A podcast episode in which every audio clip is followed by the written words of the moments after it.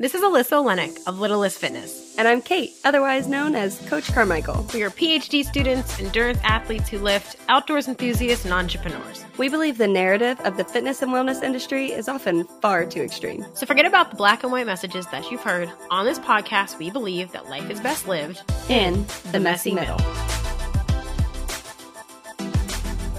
Hello there, everyone, and welcome back to another episode of the Messy Middle podcast. I think we just chatted for like a whole 10 minutes before this episode even started. we are both so excited about this episode. So today's de- guest is Yusra Iftikhar. And if you don't follow her on the DPT diaries, you are missing out. I actually found Yusra because she reached out to me about branding and did it with Tatum. And then I somehow – never really looked at your page until Tatum was showing me your branding and I was like this is beautiful. And she was like telling me all about your mission and your message. I was like I never even thought twice to look at I like don't look and creepily look into people and then I started following you and interacting with you more and I was like wait a second. I was like her stuff is fantastic. It's exactly what is needed, I think, in like the upper level fields of physical therapy or just general health wellness um, industries um, from professional standpoints, and just as such a breath of fresh air and also your style and branding and colors are like are like my favorite things in the world. So I'm always like when I see your content, I'm like it's beautiful. But she is a recent graduate of Duke Duke, correct? Is that where mm-hmm. you went to? Okay, Duke Doctor of Physical Therapy program. She's a writer, a blogger. She's a fierce mental health and minority advocate. Her writings featured on sites like New Grad Physical Therapy, National Eating Disorder Association, Recovery Warriors, and the American Physical Therapy Association blog the in the mighty. So she has a laundry list of awesome badass things that she's done with her words and the impact that they have, which hopefully will carry over in today's episode as well. So she's hoping through her writing she's going to be able to bring more insight to people's lives as physical therapists and just navigating all the struggles in mental health and wellness and just social justice as a whole. So she's a great leader in diversity, inclusion, and anti-racism, something I think we've all been conversing more this year. So hopefully her words are just going to be as powerful as they are all these other places that you're featured today in um, this episode as well. So, welcome. Thank you. We are so excited to have you. Oh, well, thank you for creepily looking into me and thank you for having me. I'm, I'm so excited to be here. We stalked you a little bit. I love it. it's with love. It's with love. Um, all right. So, the first thing that we like to ask our guests on the Messy Middle podcast is their messy middle journey. And we know that as humans, we all go through this period of learning and unlearning a lot of what society has crafted these like messages of extreme, polarizing um, that really don't jive well with a healthy life. Um, uh, and a life of wellness. So, can you maybe share with us a little bit about your story through the extremes to more of the messy middle approach that you have today? Yes, absolutely. So, um, and I wanted to say this too, real quick. I wanted to wait till we were recording, but it's not always the case that I have like listened to every episode of the podcast that I'm going to be on, that I'm already like a huge fan and like totally geeking out. So I just think y'all are doing such an incredible job with this. So I just really appreciate y'all having me again. Um, yeah, gosh, where to start? So uh, my story starts um, fairly early on. I mean, so I am an immigrant to the United States. I was born in Pakistan, um, moved over here when I was less than a year old. So to me, my life, I've always been American. Um, you know, this is my culture. Um, and yet I've got like the Pakistani side of things too. Um, my younger siblings were all born here. And so kind of as you go down the list from like oldest to youngest, we kind of get more American. Um, but having that Pakistani influence has been really interesting because on the one side, I absolutely love my culture. Um, I love my faith. So I'm Muslim. Um, and that is really important to me. But sometimes I think that there can always be aspects of culture that aren't always uh, don't always allow you to live in that kind of messy middle. Um, mm. So growing up, I was always kind of taught that the ideal, um, which I think exists kind of in a Western culture too, is thin and white, um, quiet if you're a woman, mm. uh, and I am none of those things, and so uh, and I never was, and so I think always growing up as kind of an anomaly, um, kind of growing up being known as the rebellious one just based on the fact that like I looked the way that I do, um, that I laughed as loud as I did. That was always uh, kind of challenged. Um, and so when I was in high school, I actually applied my sophomore year of high school to go to a boarding school for junior and senior year, partially because I knew it was a really good school, but also because I was kind of looking for an out and I was looking for a way to kind of gain my own independence. And so for junior and senior year of high school, um, I went to a boarding school. It's called the North Carolina School of Science and Math, actually right down the street from Duke. Um, and so it was always really fun as a high schooler getting mistaken as a Duke student. Um, but I, when I was there, I had the time of my life. Um, you know, I ate whatever I wanted. It was super diverse. So I was never really worried about like racism. Um, and I'm sure other people there experienced it. You know, that's not to discount any challenges other people had, but uh, I paid very little attention to my classes and a lot of attention to my friends, and I had a lot of fun. Um, and so then after that, I went to UNC uh, Chapel Hill. It was my dream school. I again spent most of my time with my friends going to basketball games. Like I'm a huge college basketball fan. And so for me, living life kind of in the middle was natural. Like it, it felt easy um, because I knew there was that influence of people wanting me to lose weight, my mom's friends, you know, always kind of slipping uh, recipes across the table at dinner parties and encouraging me not to eat um, and encouraging me to use this cream that um, I actually have never talked about this on my blog because it's a very kind of sensitive topic for me, but it's called Fair and Lovely. I don't know if it's still something that's popular, but um, it it basically bleaches your skin. So it's for like lightening your skin. Um, and that was yeah. something that you know my mom's friends again like it really encouraged me to use. I have used it multiple times like when i was little. Um, and so always kind of trying to force me into this in this mold that i just was never meant to fit. Um, and it wasn't until I went to my master's program that things really kind of changed for me. Because when I was a teenager and when I was in college, like I had a ton of friends. My support system was really strong. Um, I loved my family. I was close to my family. And so it was easy for me to rebel against those messages and say, oh, they're just mm. older women. They're crazy. You know, whatever thoughts I had at that time. Um, and so I was fine being like, no, I am who I am. And like, I'm happy it wasn't until I wasn't happy anymore that all of a sudden I realized I had internalized all of those messages mm-hmm. over the years. Mm-hmm. So um, I went on to do my master's at North Carolina State. I got my master's in physiology. Um, you know, people are always impressed when they hear that, but honestly, I did it for two reasons. One was to buy myself time. I was still pre med at the time and hadn't taken the MCAT. I wasn't excited about being pre med. I was pre med because my dad was a physician and because that's just kind of culturally what was expected of me. Uh, and I also did my master's because I wanted to improve my science GPA because, like I said, wasn't really into the pre med thing, so my science GPA wasn't as good. And I spent most of my time at the Dean Dome, which is the basketball arena at Chapel Hill. so and my master's helped me to accomplish both things, which was to figure out a career and also improve my science GPA enough to pursue it. But it was at that time that uh, I kind of ended up um, you know, in some unhealthy relationships. I was distanced from my family. My family moved from North Carolina to Indiana. Um, I didn't realize how hard that would be for me because I figured I went to boarding school. I've been on my own for a long time, but um, just that knowing that your family is nowhere near you and that you can't just drive home for a weekend if you need to, uh, that was something that was really tough for me mentally. So I felt very alone. And I was living in Raleigh where a lot of my closest friends that I had grown up with still lived. A bunch of people from Chapel Hill still lived there. And yet, for some reason, I just could not find it in me to reach out to them for help. And so it was around that time that I really strictly started uh, tracking my calories and started to move away from that messy middle. So I think for me, it wasn't so much that like my life journey led up to a messy middle, it was that I had it and I mm-hmm. enjoyed it and then I lost it. And then now I think yeah. I'm kind of closer back to where I used to be. But um, in college, I had been dragged to a Zumba class and I was like, there is no way in hell. Like I grew up and mm-hmm. a little bit of an athlete, but I just was not into working out in college. Um, but a friend took me. I absolutely fell in love. I ended up falling in love with running, then weightlifting. I took a women's only weightlifting class uh, with my best friend from uh, elementary school, actually, um, who also went to Chapel Hill, and just fell in love with working out, fell in love with like nutrition um, and the research behind it. And so I ended up losing. Uh, I won't say the number in case it's triggering for people, but um, quite a bit of weight in a year.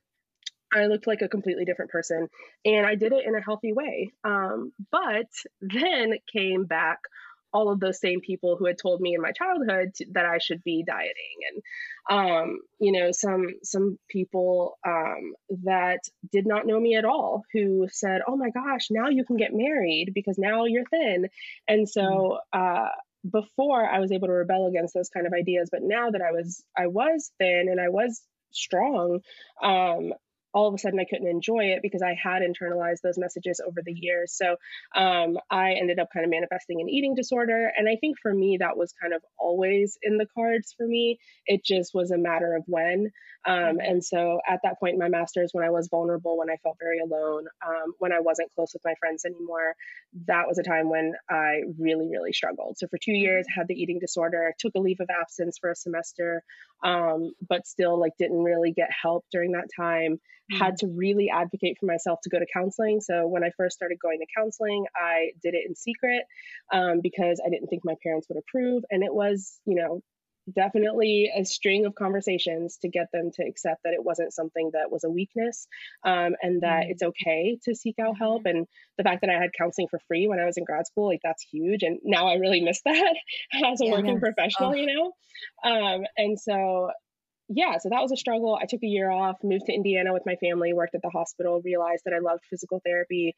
Um, and I can get into a little more later too, like why I chose physical therapy. But uh, went to Duke, and then I went to to Duke hoping that um, it would be nice to be back in a familiar area um, since I'd gone to high school in Durham and I'd gone to college all around there. And then uh, hoping to really get at like the mental wellness side of physical therapy, just because that was something I had struggled so much with. And at that mm-hmm. time, um, in my master's, Zumba became incredibly triggering for me. It was really hard for me not to just like watch myself in the mirror and see how much weight I had either lost or gained that week. And um, I would leave multiple Zumba classes in panic attacks and start crying. And there were multiple times outside the gym where girls would stop and be like, Are you okay? Like, do you need help? And um, looking back, I tried really hard not to be embarrassed, knowing just how much pain I was in, you know, and how how much of a struggle it was. Mm-hmm. But it was a very just unsettled, chaotic time in my life.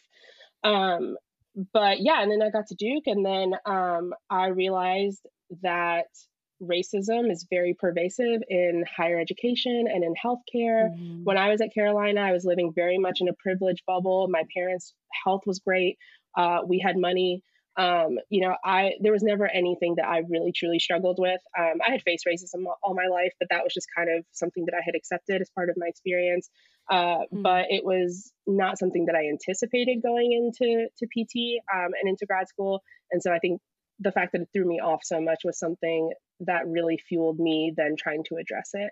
Um, mm-hmm. And so now that I've graduated, um, after all that, I feel like for me, anti-racism body acceptance and physical therapy are my three like main passions and it's really mm-hmm. cool for me to be able to see that they all really come together um, and they all work together so mm-hmm. uh, as a new professional it's definitely very scary to be talking about those things but um, luckily i have a really great job that supports me in continuing to blog and to talk about those things within the company and um, just hoping to to keep growing in that but it's i mean a huge struggle every day and so when i wake up every day rather than it now being something natural like it used to be i have to choose a messy middle for myself and mm-hmm. and uh, try really hard to go against what my mind naturally wants to do which is to go to you know the extremes when did you make that decision then specifically on choosing physical therapy, right? Like obviously you were pre-med, that was not your normal natural track.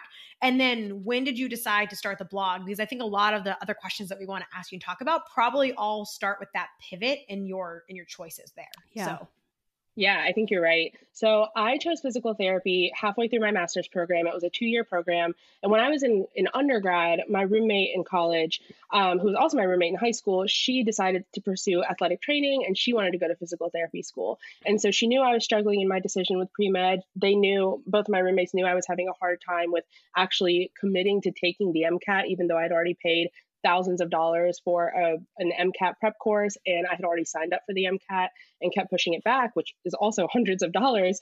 Um, yeah. And my roommate was like, I really think you should look into physical therapy. Like, I think you'd really enjoy it. And I think your personality would fit. And I was like, no, why would I ever do that? All you do is walk with old people. Mm-hmm. And I like felt so bad saying that. But that was just my understanding of what PT was. I clearly had never seen a PT mm-hmm. live in action.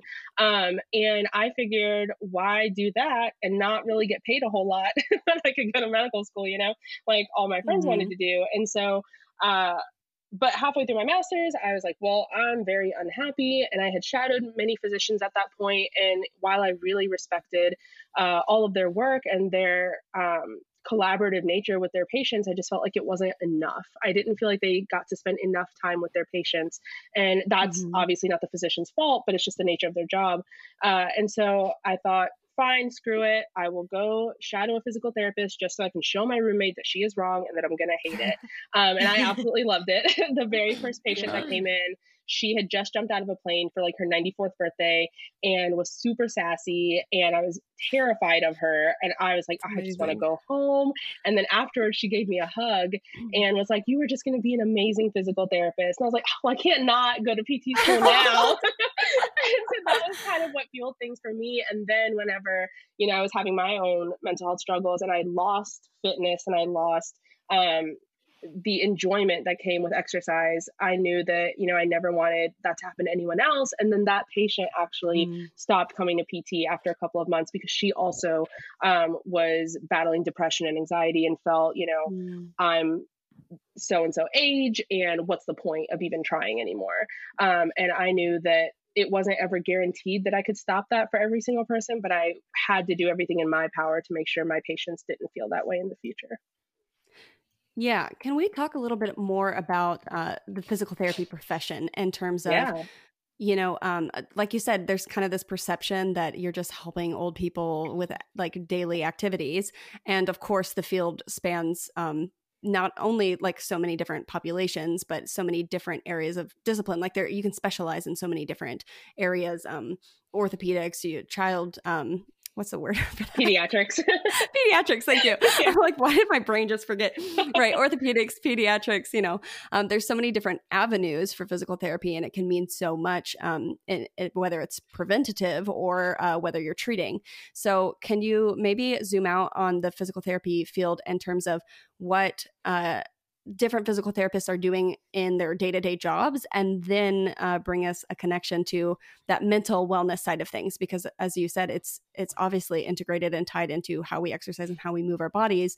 But i think in traditional physical therapy it might be a criticism of the field that that side of things are kind of ignored um, so I'm sorry if that was a little long, but it, will you walk no, us through that, that, journey? No, okay, you kind of just did my job for me, so I love that. Like some ideas on where to go. So um, yeah, I mean everything you said is is very true.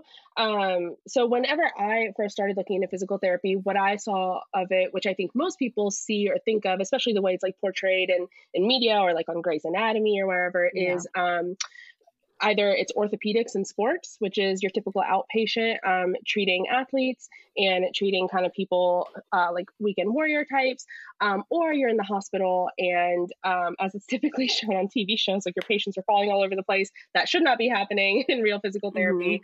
Mm-hmm. but yeah, I mean, like you said, PTs work kind of everywhere. So PTs work in schools. Um, they do work for professional teams uh, and in college sports uh, with specific teams. They can work just in general outpatient clinics. Um, and then even within outpatient, there's so many different areas of practice. So there's orthopedics, um, where I am. There's pelvic health, which I didn't know about until I got yeah. to PT school. And I also now treat patients with pelvic health concerns, um, which is very, very closely tied to mental health. Uh, but uh, yeah, and then there's pediatrics as well. And so, what I really love about physical therapy is currently you don't have to specialize.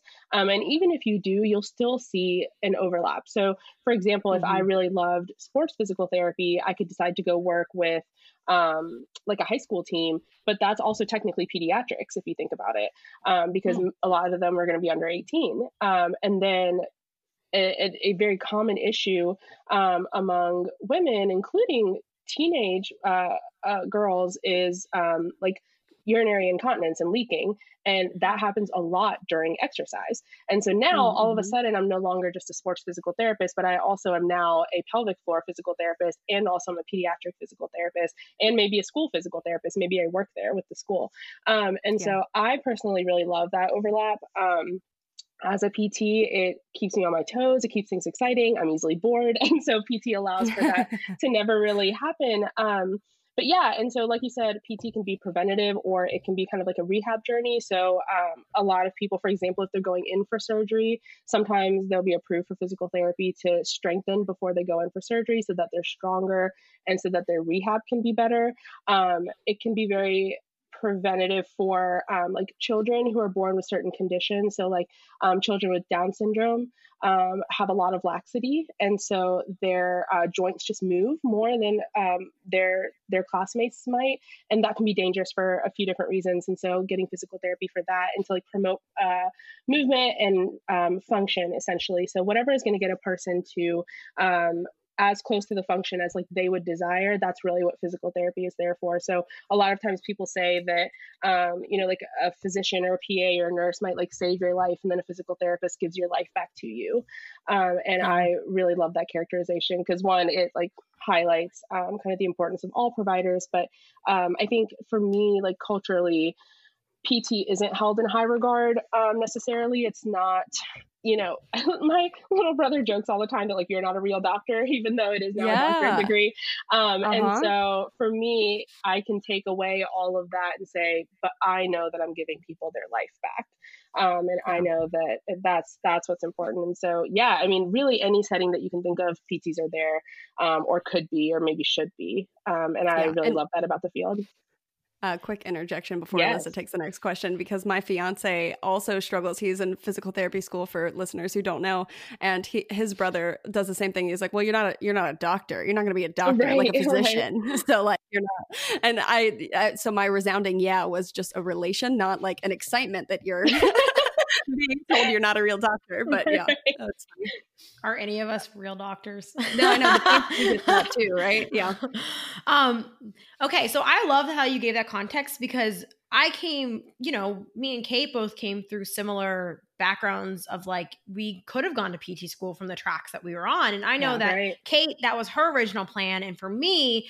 I remember thinking, I had kind of similar ways where I thought of the field incorrectly. And I was like, oh my God, I would hate that. I would hate that so much because I thought right. it was just very mundane, repetitive, like nine to five. You're like just bending people's legs for them. And I think it's maybe because right. I had some very lackluster experiences with because I have extreme laxity. So I had physical therapists and chiropractors and doctors, and mm. I tried mm. all the works when I was growing up. I didn't really know. Um, and I think I just had really boring experiences with it. And I was like, okay, I cannot do this. This is just because I get bored easily. And so I like science because sure. there's always changing, but I don't think people realize now because I have a lot more respect for the physical therapy uh, field now the more that I've gotten to know professionals in it, especially like you were both mutually friends with Taylor and like talking to yeah. her and then getting to know you better and some of the other people and like seeing the breadth and depth of what they know. Yeah. But the biggest thing is how close the field is actually literally related to exercise science. And so since I teach exercise physiology and courses to students that want to go to PT school, I think they hate me and they think I'm so annoying because I constantly harp on them because I was like, you should value this information because you're, mm-hmm. if exercise physiology is the sister, PT is the brother. Like they are related to each other directly. It's just a subset of the field. Like they're, it's just an application of everything you're doing here. And I think they get annoyed with me because I want that field to be better because I was like, oh, I was so wrong in how I viewed that going into it. Um, mm-hmm. and so I really like try to like rally for the future physical therapist going into your field. But so building on that in grad school, but I wanted to chime in and add that because I was like sitting here, I was like, yes, okay, like I was wrong. Sometimes mm-hmm. I'm like, I kind of want to go back to school to get a DPT, but I'm like, no, yeah. listen, like stop going to school. There's only one life, unfortunately, you know. I know. I'm well, like, and oh. I can't even imagine how my life might have been different had I had, you know, someone like you to be doing that for me. Because coming from so in undergrad, I majored in psychology and then minored in religious yeah. studies. Um, I did do my master's in physiology, but it wasn't exercise physiology. And so it was a lot more like cellular level type stuff to then eh, the master's program was essentially set up for pre-med students and like pre-dental. Yeah. Um, mm-hmm. And so it wasn't for people who were going to then go on to like become experts in that stuff. And then we had, I think, one exercise physiology class in PT school, if you can believe it. And it was the hardest thing in the world. And I didn't like a lot of it didn't click. And so it's something mm-hmm. I'm really insecure about is that. And so I love that you are promoting that. And so now I'm enrolled in um her her handle is like Doc Brit Fit. Yeah. Her, uh, yeah, her, yeah. Her course. Ah, yeah. Because I thought, yeah, I think Alyssa, I probably saw it on your page first, but um, then I went to hers yeah. and was like, this is where like I feel like my money should be going. Like this is yeah. directly going to impact my patients. And like, yeah, maybe not every single one of my patients I'm going to be having that conversation with, but it's so important to have that that baseline knowledge. So yeah, so I love that you're doing that. You tell yeah. your students that a physical therapist said they need to I listen. I feel like they're oh like, gosh, oh, I, I, don't need to know this, and I'm like, guys, yes, you totally do. do. Yes, I like I also, really harp on it. Go ahead, Kait. No, I was gonna say I, need, I just need to introduce you to my fiance um too because yes. he's so he he got his master's in exercise physiology and um his uh he's a certified personal or sorry not personal trainer uh, strength and conditioning specialist so yeah. he wants to take those principles into physical therapy um in areas where it's you know not maybe progressing exercise in the way that he believes is best and I just think that you guys would you have the same principles that would make you a good physical therapist. Like you're both very extroverted, you care about people, you want to challenge. Um, he even describes himself as kind of ADHD, um, even though he never got a formal diagnosis. Uh, yeah. But like that that like always being bored and like wanting a challenge i just i i need that you guys to be in a room together because yeah. well, it sounds like yeah. the field of getting from everyone that i interact with and you in this conversation and like i've met peter and i feel like there's that that's a consensus in a lot of young educated professionals in the field of like that being this the stance um, and we're like, I'm not in PT, but I want to mentor students that are going to go into that or med school mm-hmm. or whatever it is mm-hmm. to have that integration of exercise because I think that's really missing. And so we'll pivot back to our original point here um, on grad school specifically instead of just like hyping up PTs. but this this ties back into that. So we just did a big double episode on grad school in season in season one. This will be season two. It was and fantastic so, for anyone yes, listening. thank you. Great. so we had we obviously have different experiences because we picked yep. PhD programs that are like research based. So like I think for the listeners that are not in grad school here, both of our degrees are all upper level and we're all going to be called doctor after it but like a research track phd is different than like getting like a dpt or like a doctor of pharmacy or a, whatever it is like a specialty um terminal specific clinical like, clinical clinical yeah. degree so um can you share your insight on the important elements and like what went into like that when you made the priority of choosing a clinical based graduate program like obviously med school is like kind of in its own thing but when you think of mm. all the other like terminal type degrees like when you picked a clinical program for that what was your process of that and like what important elements go into considering that yeah, that's a great question. So I always kind of knew that I wanted to be around other people. Um, you know, like you said, Caitlin, I'm pretty extroverted, you can probably tell. And so for me, that was where my energy was going to come from. I've always been very friend centric. And so to me, the idea of like being in a lab was just like torture. Now I know better. and so when I was listening to y'all's grad school episode, I started thinking like, huh, I wonder if I could go back to my PhD like on this. And I was like, okay, like one Can we just trade like lives for a day or right. something? Maybe that would like solve both of our yeah. But honestly, I feel like if we could like Freaky Friday it for one day, Caitlin, that yeah, would be fantastic. Because I love your like sleep stuff and like it's a psychology, but oh, I just love it. We could talk about that forever. But yes, I am I am actually considering going back to my PhD after oh my God, uh, potentially doing a residency in orthopedics. But um, never leaving school. oh my gosh, I know um but uh yeah so yes choosing choosing a clinical pathway. So that for me um was kind of what i was mo- more familiar with anyway. My master's program didn't have a research component to it. It could if you wanted but you had to like pay extra tuition and you had to kind of do everything yourself in terms of like finding a pi and then someone who's like willing to work with you. And then the master's program would be extended by another six months. And i just didn't love being there enough to even think about like is that something i want um, i just kind of wanted out and so um, i i think for me it was a little bit of a default i don't think enough um, thought and like understanding of what a research pathway would look like went into it but Mm-hmm. Um, I'm, I'm, I'm definitely you know happy with my decision. So what I looked for um, was a few different things. I would be lying if I said that I didn't look for like a big name school. Um, I wondered how that might help me just in terms of like recognition and legitimacy afterwards. Yeah. I definitely do not think that it has to matter. I do not think that like anyone needs to be seeking out a big name school um, for any grad program, um, but particularly not PT. You take the same boards as everybody else in the country once you're done. Um, you're all licensed physical therapists, you're all doctors afterwards. It doesn't matter. Now, that being said, I do think that in some ways it did help me. Um, Duke was a very well established program, and I knew I wanted mm-hmm. somewhere that was already accredited. So there were a lot of newer programs around, um, but that gave me anxiety to think about going through three years of PT school. And then if the program didn't get accredited, I would have to do that all over again. Um, and I wouldn't be able to sit for board. So those were kind of like my must haves. And then after that, I started looking into um, I think what really actually helped was I was already near Duke whenever I had made the decision to go to PT school. NC State is like a 30 minute drive from Duke. And so I went and toured their program first and I made a list of everything that they offered. And then every other program that I toured, maybe like 10 of them, I compared what they had to offer against that list. And for me, it just never um, I never was able to find a program that could offer everything that Duke did and everything that I, I felt like I wanted at the time. So, uh, one big thing in Duke's program was group work. So, you were put on a team um, for two years straight, and you were with that team for nearly everything. And then there were a few other teams you'd also be put on for specific, like clinical projects and research projects and things like that. Um, looking back now, I think I don't think that would would have been a must have. Um, thinking about like what my experience was like. Um, but I think that for me, like group work ended up being the number one thing because I knew that I kind of wanted instant friends. I didn't want that experience again of feeling like my family is so far away from me mm-hmm. um, and feeling lonely again. I also looked at research opportunities. So uh, I wanted something where I would get to participate in research, get to try my hand at maybe like a publication, but I didn't want to be doing research full time. And I knew Duke had a research requirement. And I knew if it was required, mm. that I would then uh, get involved um, rather than trying to figure out how do I balance it with everything else that's going on uh, in life. So that was really nice. And it's interesting because so the research requirement didn't actually ended up end up in a publication, but I did end up voluntarily entering a research elective with one of the Duke professors, and that did end up in a publication this summer. So that was really cool.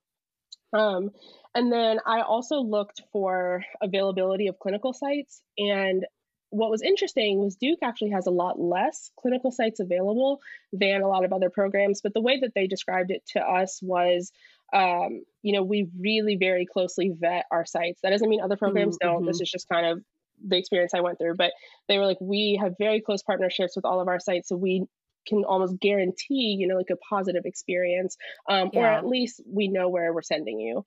Um, and that I felt like wasn't going to be a deal breaker for me that they had less sites because I knew that Duke would do their part um, in getting us solid sites. And I really did love some of my clinical rotations a lot. Um, and so that was really nice. And then I'm trying to think what else. I really wanted a good sports culture around there. I wanted to feel like I was mm-hmm. back in college. Um, I wanted something that was associated with the main university. So while the PT campus wasn't on necessarily the main campus, it was close enough. And so I could use the yeah. gym. I had access to counseling. Um, I had access to like their basketball games as much as I am not a Duke fan and did not go to as many games as I probably should have. Um, that was that was really important to me too to have like a nice culture around. So like Durham, the surrounding community mm-hmm. around Duke has a lot to do. Um, and that part of North Carolina is equidistant from like the beach and the mountains. So like that was important to me. So oh, I love that. Um, yeah. And so kind of looking into things too that like didn't necessarily define the program, but sort of the area. Um, cause I know that when y'all talked about like choosing programs, you talked about uh, like whether or not you chose it based on a specific person. Um, and I think for me, like I didn't choose it because of a certain person, but um, the admissions team like half of the admissions team were black women and mm. i didn't have a good sense of like racism and all that jazz going into pt school but i did maybe it was subconscious but like i feel yeah. like i was like oh i i could like see myself here like i could go mm-hmm. here because there's already people who are minorities who are here and they mm-hmm. seem happy and so um I do think that that was a factor for me. Whether or not it was something I wrote down in my pros and cons list, I don't remember, and it probably mm-hmm. wasn't. Um, but I am glad that that's something that kind of I knew to look for uh, as well, including in the surrounding community, like how diverse it was or wasn't. Yeah. The Messy Middle podcast will be right back after a quick word from our sponsors. Are you confused about what supplements you should actually be taking? In a world full of juice cleanses, detox teas, fancy promises, it can really be hard to trust anything. But high quality supplements, when dosed appropriately, can actually help support your fitness goals. And that's why I use Legion. I've been using Legion supplements since the beginning of this year, and after years of never really fully committing to one single brand due to lack of transparency in their labeling, unnecessary fluff, or just reporting things as blends and not knowing what's actually in my product, I finally found a solid science based product line that fits my supplementing needs. Legion's products are 100% naturally sweetened, and my favorite part, they are fully transparent in their labeling and they use dosages that are actually backed by what the science says you need to be effective and support your fitness goals. And not the least amount you can get away with, and not just labeling as blends, but fully transparently telling you what's in your product and why they dosed it that way. And this is huge because it lets you know exactly what you're taking and if it's actually going to be effective, and then you can know what's going into your body. My personal favorites are their cinnamon cereal whey. Yes, it tastes as good as it sounds. The mocha cappuccino plant protein.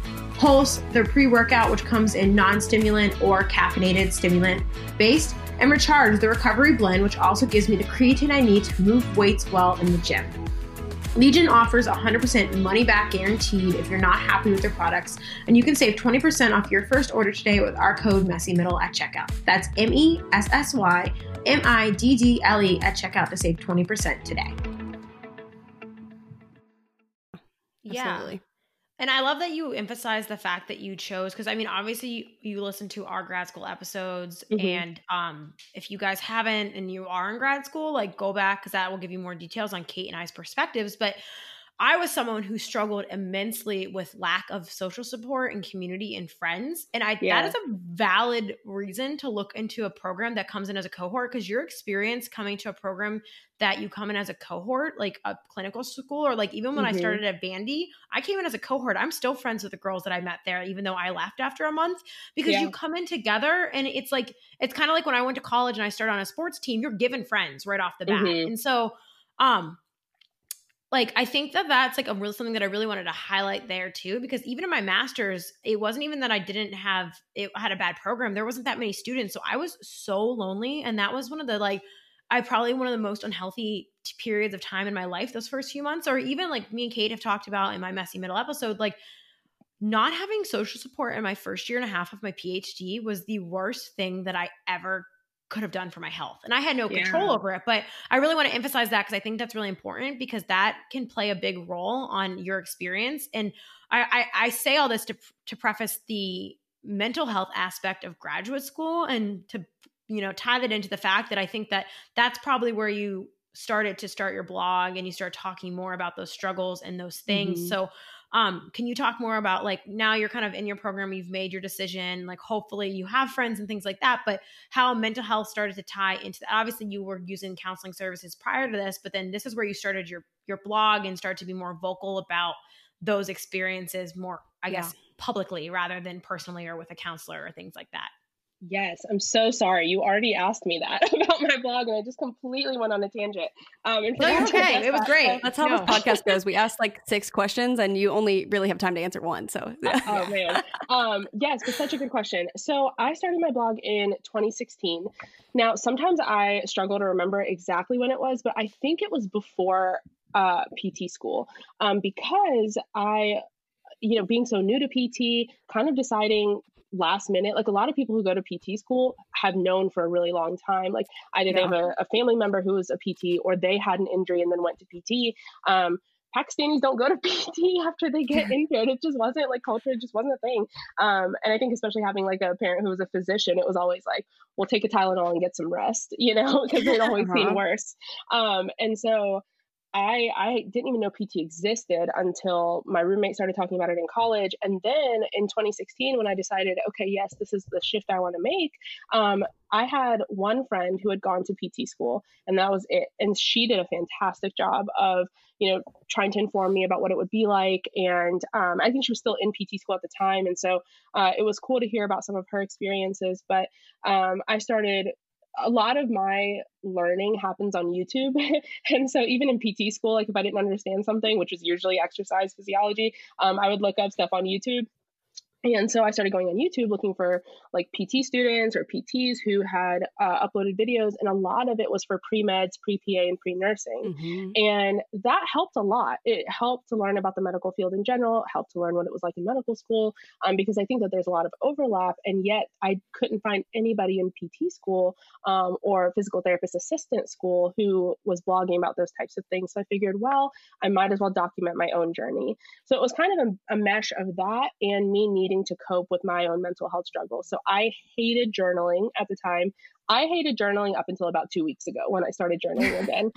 um, and for me, like my hand would cramp up and I found it frustrating. And I was like, I don't want to address like the things that are going on. But the idea of putting it into an mm. online blog where I could then mess with like the colors and the fonts and like make it look nice, that to me was something that was creative, something I could do with my hands. Mm-hmm. And so that was mm-hmm. something I wanted to put my time into. So I actually started my blog with a different name. Um, it was um, so the name of the blog was ease and honor which are the meanings of my mm. first and last name um, and I it started off that's so cool thanks so it started off purely as a mental health blog and mm. i would mm. blog a lot about um, things related to the disordered eating that I was struggling with and weight loss um, and exercise. Um, and then as I was continuing this pre PT journey, I was like, well, I really like have no idea what I'm getting myself into other than the little bit of shadowing that I've done. And all of that was an outpatient ortho or sports. So it wasn't even a full picture of what PT is. And so I started documenting um, kind of my own journey and had spent a lot of time throughout high school and undergrad, like editing my friends' essays. I had become one of my friends' kind of like go tos to do that. Mm-hmm. And so when I did end up getting into PT school, that was a service that I started offering was to to edit essays for um, any pre health sort of like admissions essays. So um, that's something that I still do now, which is really fun. But yeah, it basically just kind of came out of like a need for me to better understand what I was getting myself into. So I figured I might as well just document it for someone in the future um, in case they go through a similar struggle where they're like, what the hell is this? and like, what am I getting myself into? And kind of what can I get out of it? Yeah, and now you've created, I mean it's it's really like an online resource. Like if I have somebody going through physical therapy now, I am sending them to your blog, you know, cuz oh, there's thank you. And but, yeah, but not only do you I mean run the gambit of so many things like we, you just talked about how you chose a program. I know you have blog posts on that. And I know you have blog yeah. posts on navigating, you know, different experiences in physical therapy. So for somebody who is, you know, approaching the field, they have so much to gain from that blog now, um, which is incredible. But um, you don't just talk about physical therapy. Um, of course, right. you like you said, it started as a mental health blog, and you definitely address general well-being and, and a lot of those things. Um, and I've I've went through your blog. We talked about stalking you, you know. Uh, so I've I looked at a couple of things, and um, from from physical therapy, uh, kind of moving into uh, like you said, you were you were thrilled that there were maybe some other minority people that looked happy there, but of course, in the health field, I think you stated this earlier in higher education, there seems to be a disconnect where we believe people will be more accepting and more um, educated on these issues of race and diversity, inclusion, and yet that's not the case. Um, and so. Right. You yourself have experienced that. You've also witnessed um, microaggressions and and other ways that healthcare in general doesn't attend to people equally as much mm-hmm. as we mm-hmm. would love to believe that. Um, and there was a, an article that you wrote about kind of your own personal journey um, not not from your experiences but from an as an onlooker as somebody mm-hmm. who is growing into the physical therapy space um, you talked about an experience where you were at i think it was a hospital um, mm-hmm.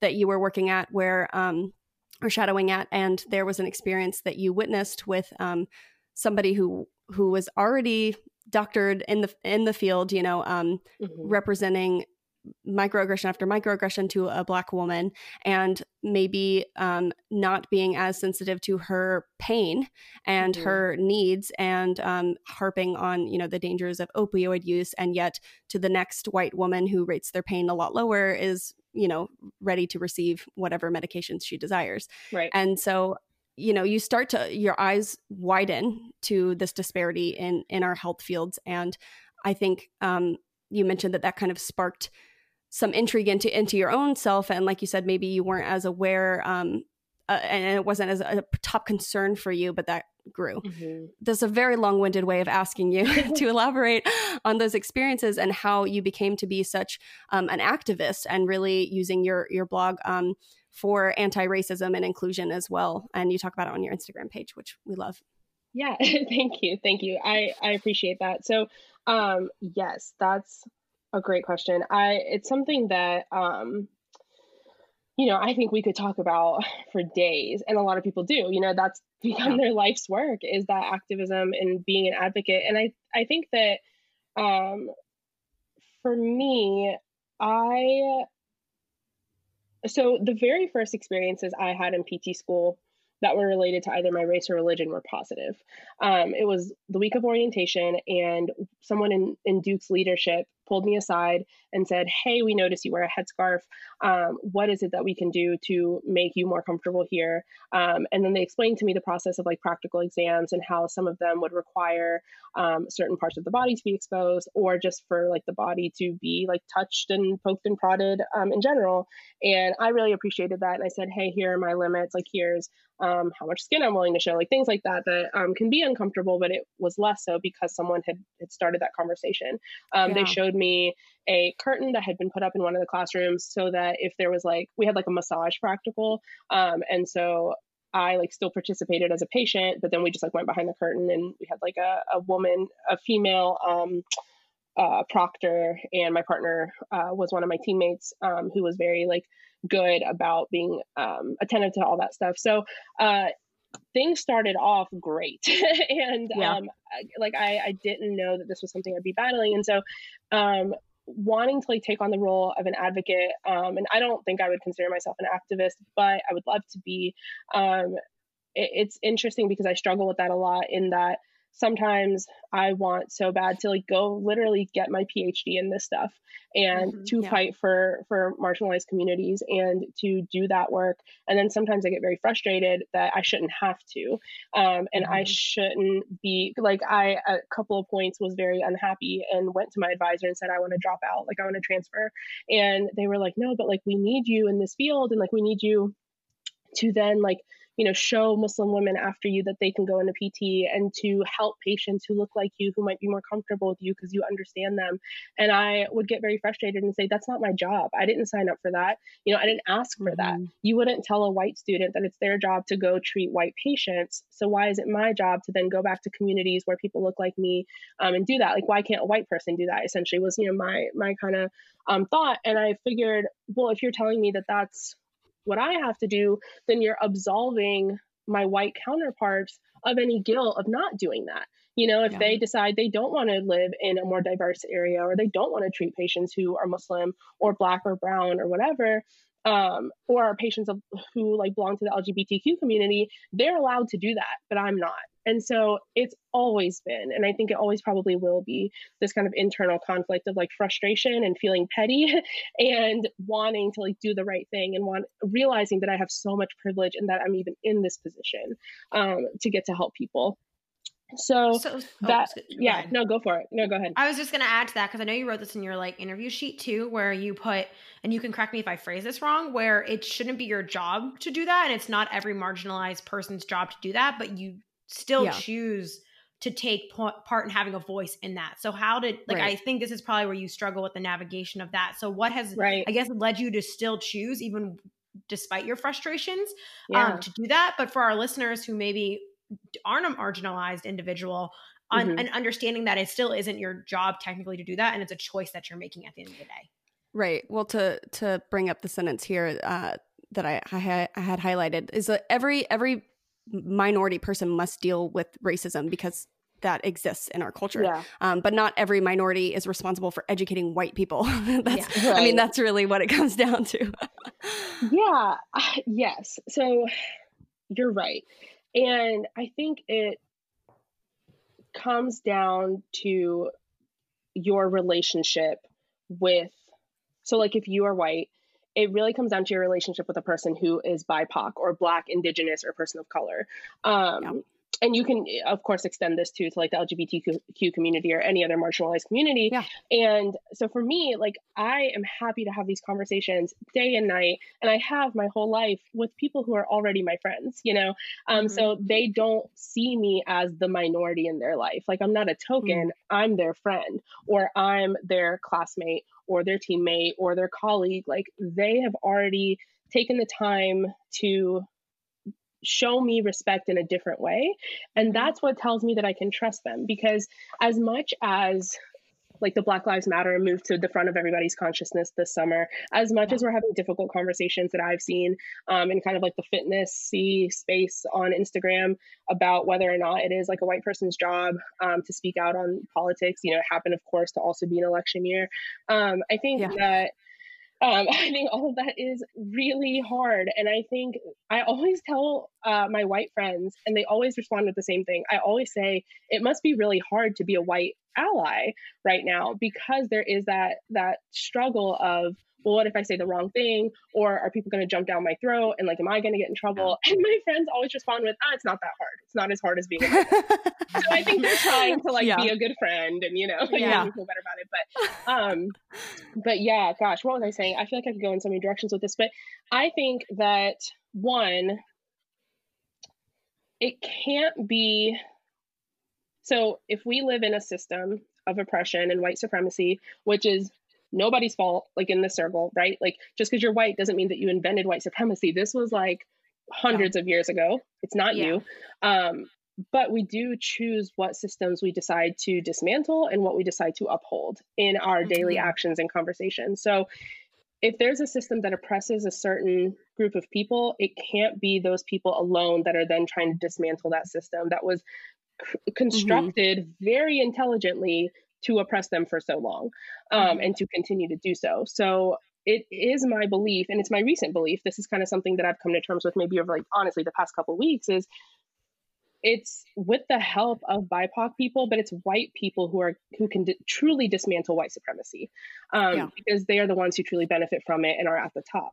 Um, so that's one one part of it. Um, but like I said, in terms of yeah, like it's it's maybe not my job to educate white people on my experiences, but also how can I expect a white person who happened to have grown up in a majority white town.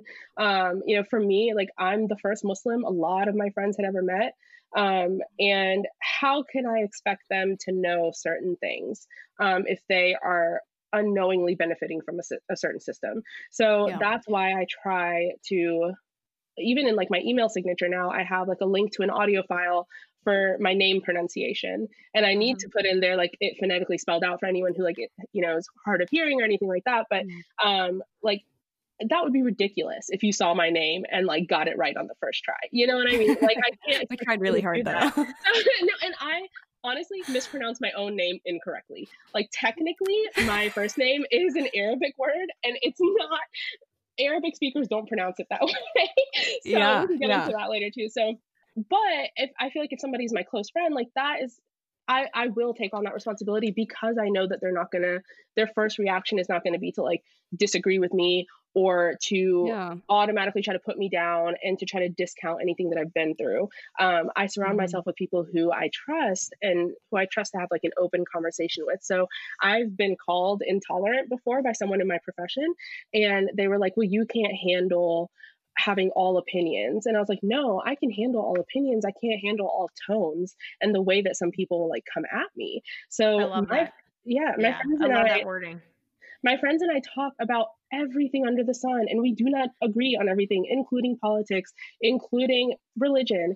Um, I am often the only Muslim in my own, like in my 80 person cohort at Duke, I was the only Muslim. Mm-hmm. Um, I was the only Pakistani. And so mm-hmm. um, and there were two other South Asian girls. None of neither of them were Muslim, so they didn't wear a headscarf. And I still got mistaken for them all the time. And it's like you would think the one person wearing a headscarf would be the only person that would be easy to like kind of pick out and remember, yeah. you know. Yeah. Um, and yet, like that never happened for me. So like we can get into a conversation about microaggressions too. But um, I feel like if a person of color is reliving their traumas to try and educate you to make things easier for both of you that is a blessing, you know, and like take yeah. that, take advantage of it, ask all the questions. Like if it's someone you trust and you know that you're not going to offend them, like ask them so that you can be a better ally. Nobody is saying that racism is your fault. Nobody's saying you invented it or that your ancestors necessarily invented it, but like it's here. And so mm-hmm. for me, mm-hmm. like a denial of things that exist is a very difficult first step to overcome, but I think it's a very important one um, because I feel like my white allies are almost more comfortable having some of these conversations because they know that like that's their job. Like it's yeah. it's and one of my professors at Duke, um, we had a a conversation about this stuff this summer as well because I'm on an anti-racism task force for them still. Mm-hmm. And he um, is a white man who grew up in the South, and so he definitely like grew up around people of color. But he said that like in all his time at Duke and as an educator, he never felt like it was his responsibility. He would always support people who wanted to support anti-racism efforts, but he never mm-hmm. felt like it had to be like him.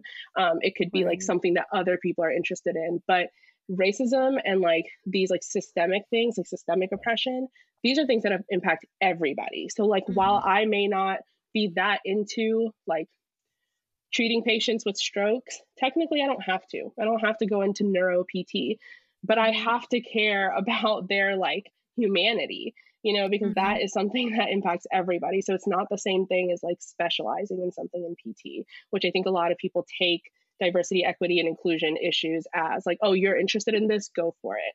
Doesn't work that way because if you're not also interested and invested, then I still face the same barriers that I always have and I always will. Yeah, absolutely.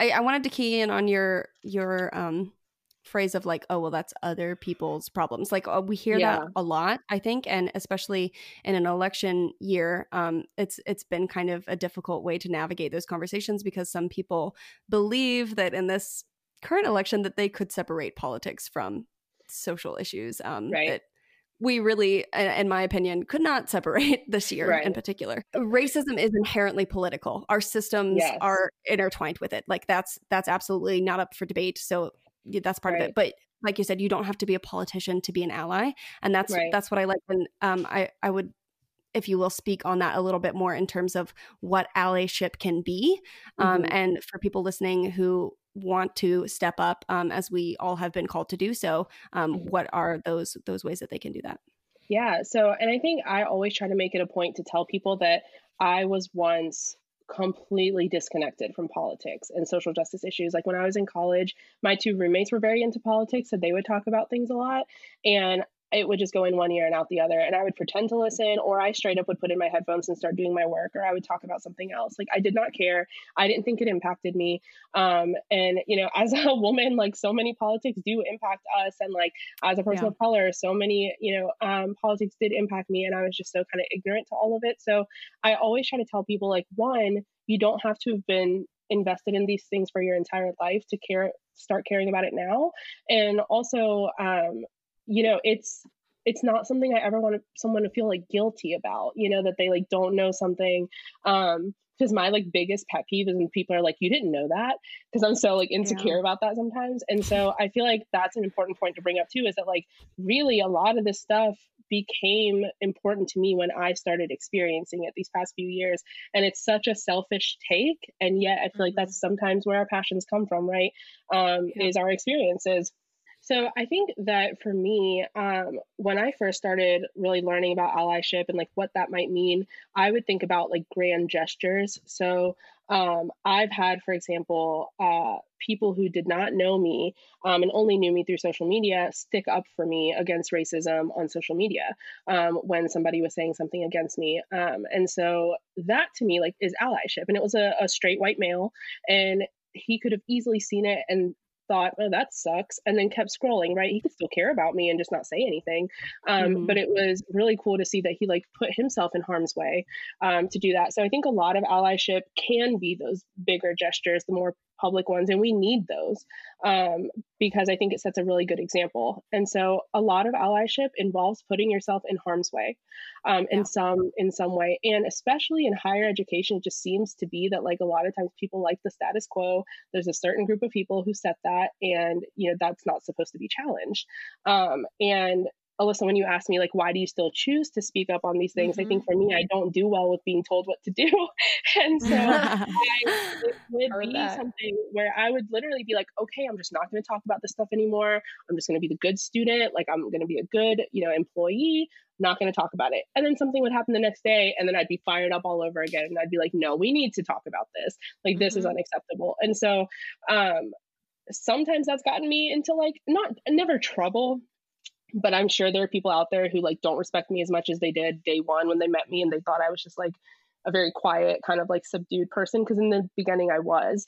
Um and so i think though when i really think about like who are the consistent allies in my life um, who basically like are all my best friends it's sometimes hard for me to think of like actual things that they've done. Um like i don't know that they've necessarily ever like tweeted something in my support you know i don't know they they're not out there like blogging about it and yet they are my strongest allies and it's because of the way that mm-hmm. they just consistently show up every day one i know that their values um, are that they love people and that they don't hate me just for the color of my skin or the faith that I follow that might be different from theirs or that I am a woman, you know, trying to like pursue whatever. Um, and so that is one. And then the fact that they will constantly go to bat for you in all these different ways. That includes me calling them and them just listening and not trying to like fix the situation and me saying, yeah. this happened to me and like I don't know if I'm crazy. Like, I don't know if this is racism because that's what a lot of microaggressions are too. Is microaggressions mm-hmm. are still mm-hmm. racism. They just are a lot more of an accepted form of it, and they're very pervasive. And um, aren't like huge forms of overt racism. So then it's easy to question yourself when you come across them and think, no, maybe I'm being oversensitive. And so those mm-hmm. are mm. the people in your life, then the allies who say, no, that does sound kind of off to me. I think if it happened to me, like that seems weird. And people who are willing to say, I don't know what that's like. Like, I don't know what life is like in your shoes, but I can certainly understand that, like, you're upset right now and like, let's talk about it or like, what can I do? Um, and, you know, other people if they're saying things that sound kind of questionable, allies are the ones that are educating themselves on language that could be harmful, that doesn't seem harmful, and even seems like it's uh, helping you or that it's uh, complimenting you, and being comfortable enough to say, oh, hey, actually, that's not really the term that's used anymore, or oh, you know, what do you mean by that? and kind of starting to question these things even in a subtle way. So there are so many different ways to be an ally and honestly if you google it you'll find blog posts from so many people of different perspectives mm-hmm. of all these different tips to be an ally. And I think that, you know, it was fantastic that there were all these book lists going around this summer and all these like you have to watch 13th on Netflix and then you have to read How to Be an Anti-Racist by Ibram Kendi and then you know you watch this TED Talk and I think that's great as long as it's translating over into your actual relationships with people and the way that you are mm-hmm. then conducting yourself I can read how to be an anti-racist and still be the most racist person on the planet. You know, like that doesn't necessarily yeah. mean anything. And so I don't want to discount anybody's efforts, of course. Um, but it's so much more just being i don't know like for me it's so hard sometimes to like understand the mindset of a person who might say things that are racist or might say things that just go against like who i am because like it's hard for me to put myself in their shoes because to me i'm like well just be mm-hmm. like a good person you know like just be a good person and like then you'll be an ally but i think unfortunately it takes a little bit more kind of concerted effort than that. Um, and so mm-hmm. that's why we have to have these blog posts about how to be an ally. But i get it. I get like not knowing if you are already an ally because sometimes people think oh well i have friends who are people of color and they don't call me out on stuff so i must be a good mm-hmm. ally. But then think about are they comfortable even calling that out? What might that do to your relationship? So again not to make any listener like question if they're a good ally or not but just understanding that like it does take effort and it does take risk um, and you know it's uncomfortable sometimes but then think about the discomfort of the minority constantly. And so at duke i was told a couple times um, and this you know this episode is not to like bash my pt program. I'm very happy that i went there. Um, duke gave me a lot. Um, and i was told like people have been told in many other programs don't rock the boat and mm oh we wouldn't want to make people uncomfortable if we wanted to talk about racism and how that like health inequities like things that are very central to our profession. Um, mm and i never understood maintaining the comfort of the majority at the expense of the comfort of the minority. You know, I didn't understand why we couldn't all sit in this uncomfortable space together so that we can actually grow. And so I think that if we can apply principles that we're more familiar with, like in exercise, like if you're never uncomfortable in exercise, if you're not getting your heart rate up, if you're not breathing hard, like you're probably not making gains. Um, yeah. And, you know, if if if that's like your goal obviously um in that type of exercise but like in practical exams and your PhD when you're getting edits back, like if you are never mm-hmm. challenged, you know, then like how are you ever going to get better?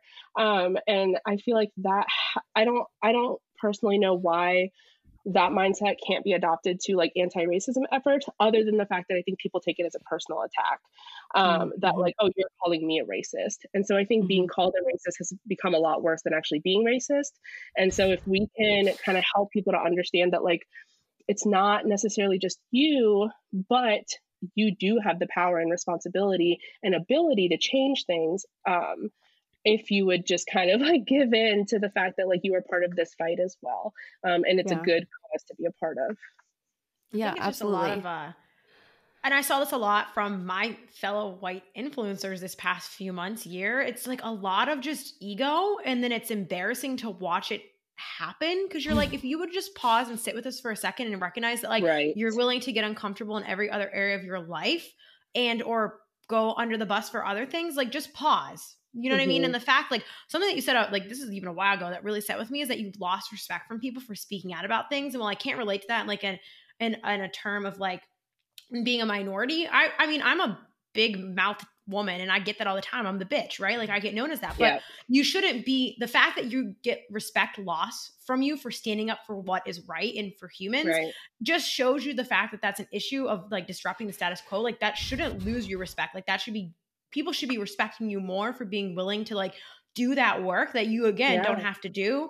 But like the fact that you're like, well, people respecting me less, I'm like that. That just right there, the fact that that lost your respect just goes to show back how like that ties into just such I mean, I guess there's an entire book called White Fragility for a reason, but like, right. like, like just that being that that fragility around that and that ego, or like not liking anyone that's willing to disrupt yeah. anything that's like comfortable or keeps you safe or doesn't put you on the spotlight. And then like, do you crumble or do you just you sit with your discomfort and get better moving forward? And like, I guess that was kind of the choice for a lot of people this year. But mm-hmm. I don't know, that really mm-hmm. stuck with me a lot when you were like that you lost respect for that. I was like, that should be like that's the most respectful thing any of us can be doing right now. Right. So I don't yeah. know. That really and sat it, like having empathy and caring. Yeah. yeah.